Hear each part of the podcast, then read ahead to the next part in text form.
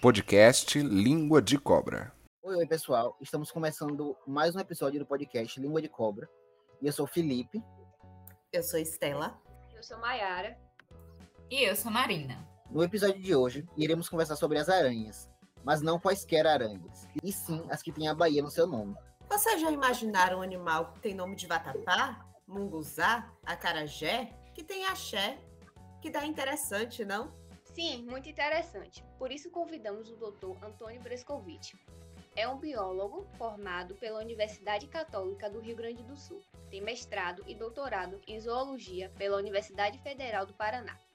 Atualmente coordena o Laboratório de Coleções Zoológicas do Instituto Butantan e é um dos maiores taxonomistas de aranhas do país e descreveu diversas espécies ao longo de sua carreira. O Dr. Brescovitch, ao participar da descrição de algumas espécies de aranhas que são encontradas na Bahia, teve a ideia genial de homenagear o nosso estado, dando nomes científicos que nos remetem ao que nosso estado tem de melhor, na cultura, nas artes e na história culinária.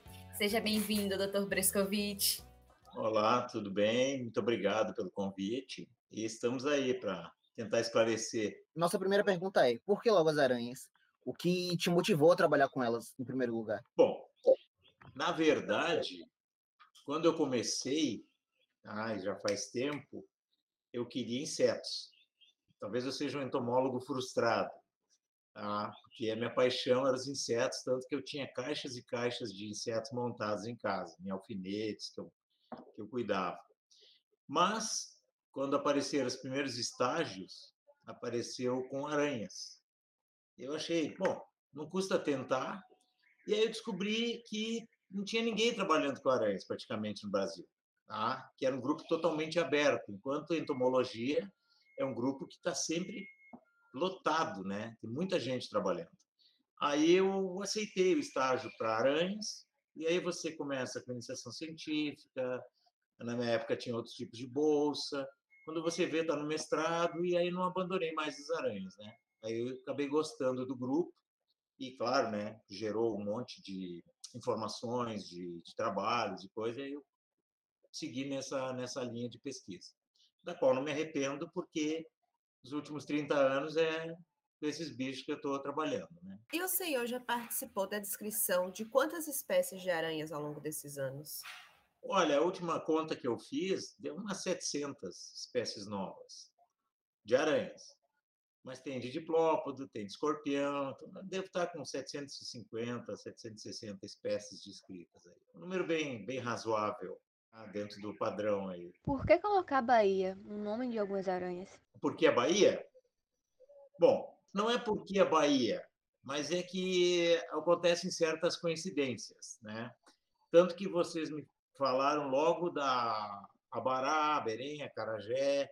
Esse grupinho, que é do gênero Selaitíquios, é o gênero que é endêmico da Bahia.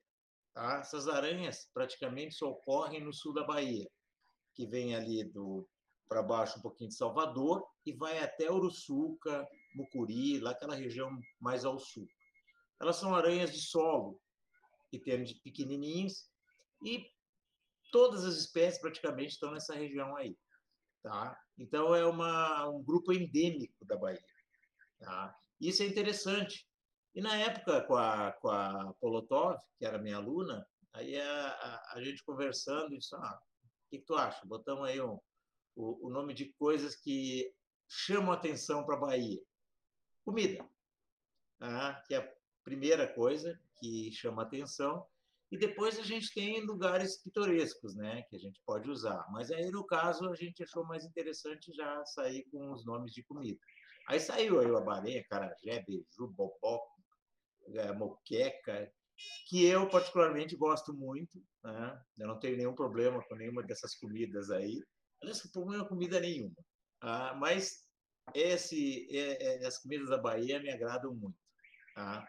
Então a gente fez essa, essa homenagem.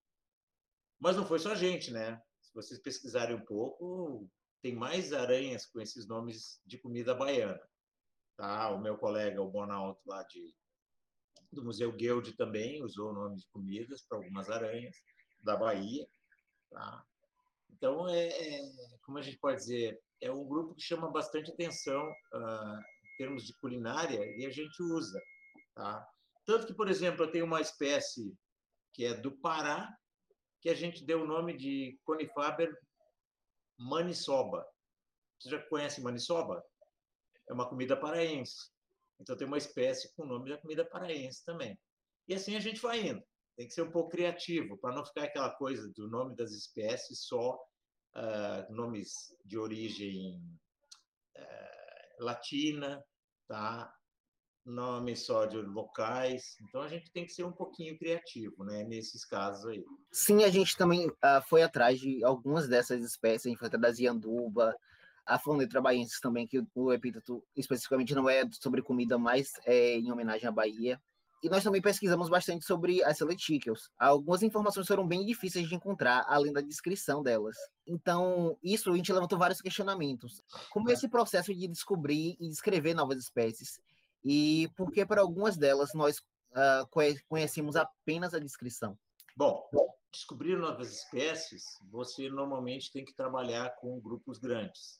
Ou você trabalha com fauna geral, então você vai nessas áreas e coleta e você tem que ser um especialista em várias famílias, o que não é muito comum. Tá? Em geral, o pesquisador tem um grupinho de famílias que ele trabalha por causa da própria formação, né? Faz mestrado, doutorado, você acaba ficando dentro de um grupinho. Eu tive sorte de ter uma, uma orientadora que me obrigava a identificar tudo que entrava na coleção do, do museu. Então, eu passava horas e horas vendo os bichos de tudo que é coisa que entrava lá, né? Inclusive, teve uma época até que a pseudo-escorpião ela me deu. Eu odiei, mas acabei olhando, tá? E o que que acontece? Alguns pesquisadores têm uma visão ampla da, da, das famílias, dos gêneros, dos grupos. Outros ficam muito restritos. Tá? No meu caso, eu, uh, até pela, pela minha formação e para poder formar alunos, então tu tem que ter uma visão mais ampla. Então a gente acaba dando é, material de várias famílias e de vários gêneros para o pessoal trabalhar. Kittenid foi uma das famílias que sempre me interessou. Tá? Gostava muito de trabalhar e comecei com os trabalhos na Amazônia. E dentro desse grupo, aí tu vai descobrindo bichos que não ninguém trabalhou, que é o caso Selaiticus. Quando a gente começou, eu nunca tinha visto um Selaiticus, tá? mas eu sabia da existência, só se conhecia a espécie tipo, que era da Bahia, de uma região chamada Salobro, tá? que vocês devem pensar, não, Salobro é um, uma cidade? Não, a gente nem sabe até hoje direito o que, que é. Aí o que, que aconteceu? A gente teve um projeto e a gente pediu uma grana para ir coletar no sul da Bahia. E fomos para o sul da Bahia coletar. Para minha surpresa, eu nunca imaginei que ia pegar tantos desses bichos no chão. Aquelas cabrucas tão cheias desse bicho. Você vai andando nas folhas, eles vão saltando, de dia mesmo, de noite. Tá? Então a gente acabou coletando, cada cidade que a gente coletou tinha uma espécie diferente. Isso que levou a descrever tantas espécies tá? e todas novas. Por quê? Porque só tinha uma descrita, tá? a espécie tipo, Slaticus flavistriatus, que foi descrita pelo Simo em 1890, se não me engano. Tá? Uma das viagens de algum francês que passou aí na Bahia, levou esse bichinho, ele descreveu lá. E a gente acabou achando mais uma, umas sete, oito espécies novas aí. Tá? Então, como é que é esse processo? O processo é que ou você trabalha numa revisão de um gênero, ou você trabalha dentro de uma família. Dentro da família tem muitos gêneros, então você vai trabalhando com um, com outro. Alguns até hoje só tem uma espécie ou duas descritas. Quando você mexe naquilo na coleção, nossa, parece um monte de bichos para descrever, tá? Então é, é um trabalho meio de, como é que dizer, de formiguinha. E quando você descobre uma ou duas, aí você tenta pedir dinheiro para algum financiador para ir lá no lugar desses bichos para coletar. E lá você descobre que o elenco de espécies é muito maior. Tá? Em geral, acontece com quase todas as aranhas, que é um grupo ainda muito mal trabalhado. E por que algumas espécies a gente não vai muito além da só da descrição? Porque você só tem aqueles bichos que foram coletados naquele ponto, naquele momento. O taxônomo, em geral, não é bom de história natural, né? ele não é ecólogo. Em geral, um bom taxônomo não, não é ecólogo. Juntar as duas coisas, um ecólogo com um taxônomo, é o sonho de todo mundo. Tá? Eu, por exemplo, para ecologia sou uma bela porcaria, tá? tem que admitir. Mas a gente consegue até ter alguns dados de história natural. Agora, esse bicho aí, vamos voltar aos seletídeos. Esse bicho tem dois, dois centímetros. Então, você teria que ter uma pessoa que ficasse na área, tá? aí no sul da Bahia, trabalhando diretamente com esses bichos para conhecer a biologia deles. Não é o que a gente faz. A gente vai aí, coleta, pega o material, põe no álcool, traz para o laboratório. O que você tem de dados é, coletamos nas cabrucas, dentro das folhas, o bicho é mais noturno que diurno, etc, etc. Acabou a informação.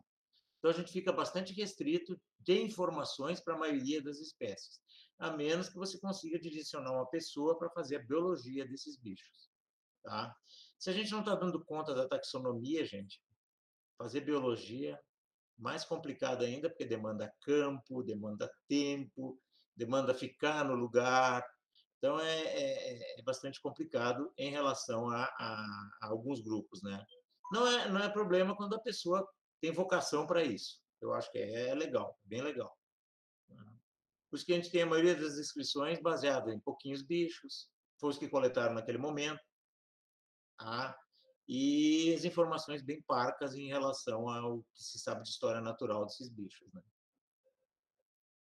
Perfeito, professor. É muito importante todo esse trabalho e muito incrível também.